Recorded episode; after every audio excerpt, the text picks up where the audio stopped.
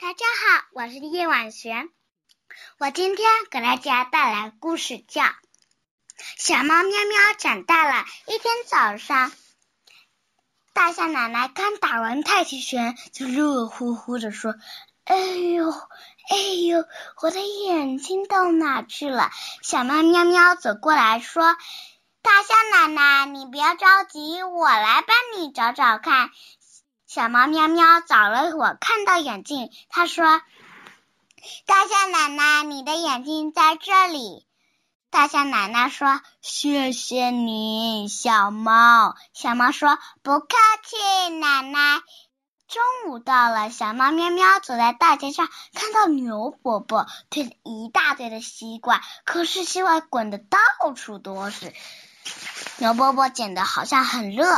小喵喵喵，赶快跑过去，伴牛伯伯一起捡西瓜。牛伯伯说：“谢谢你，小猫。”小猫说：“没关系的，牛伯伯。”终于把全部的西瓜都捡到推车上了。牛伯伯说：“谢谢你，小猫。”小猫说：“不客气，伯伯，拜拜，伯伯。”一天晚上。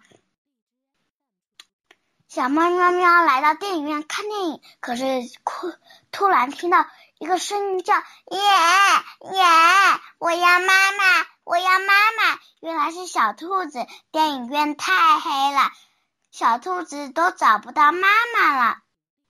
小猫喵喵走过去，牵起小兔子的手，说：“小兔子，你别着急，我我们在这里等妈妈吧。”不会一会儿，小兔子的妈妈就来了。她说：“真的太谢谢你了，小猫。”哎，你叫什么名字呀？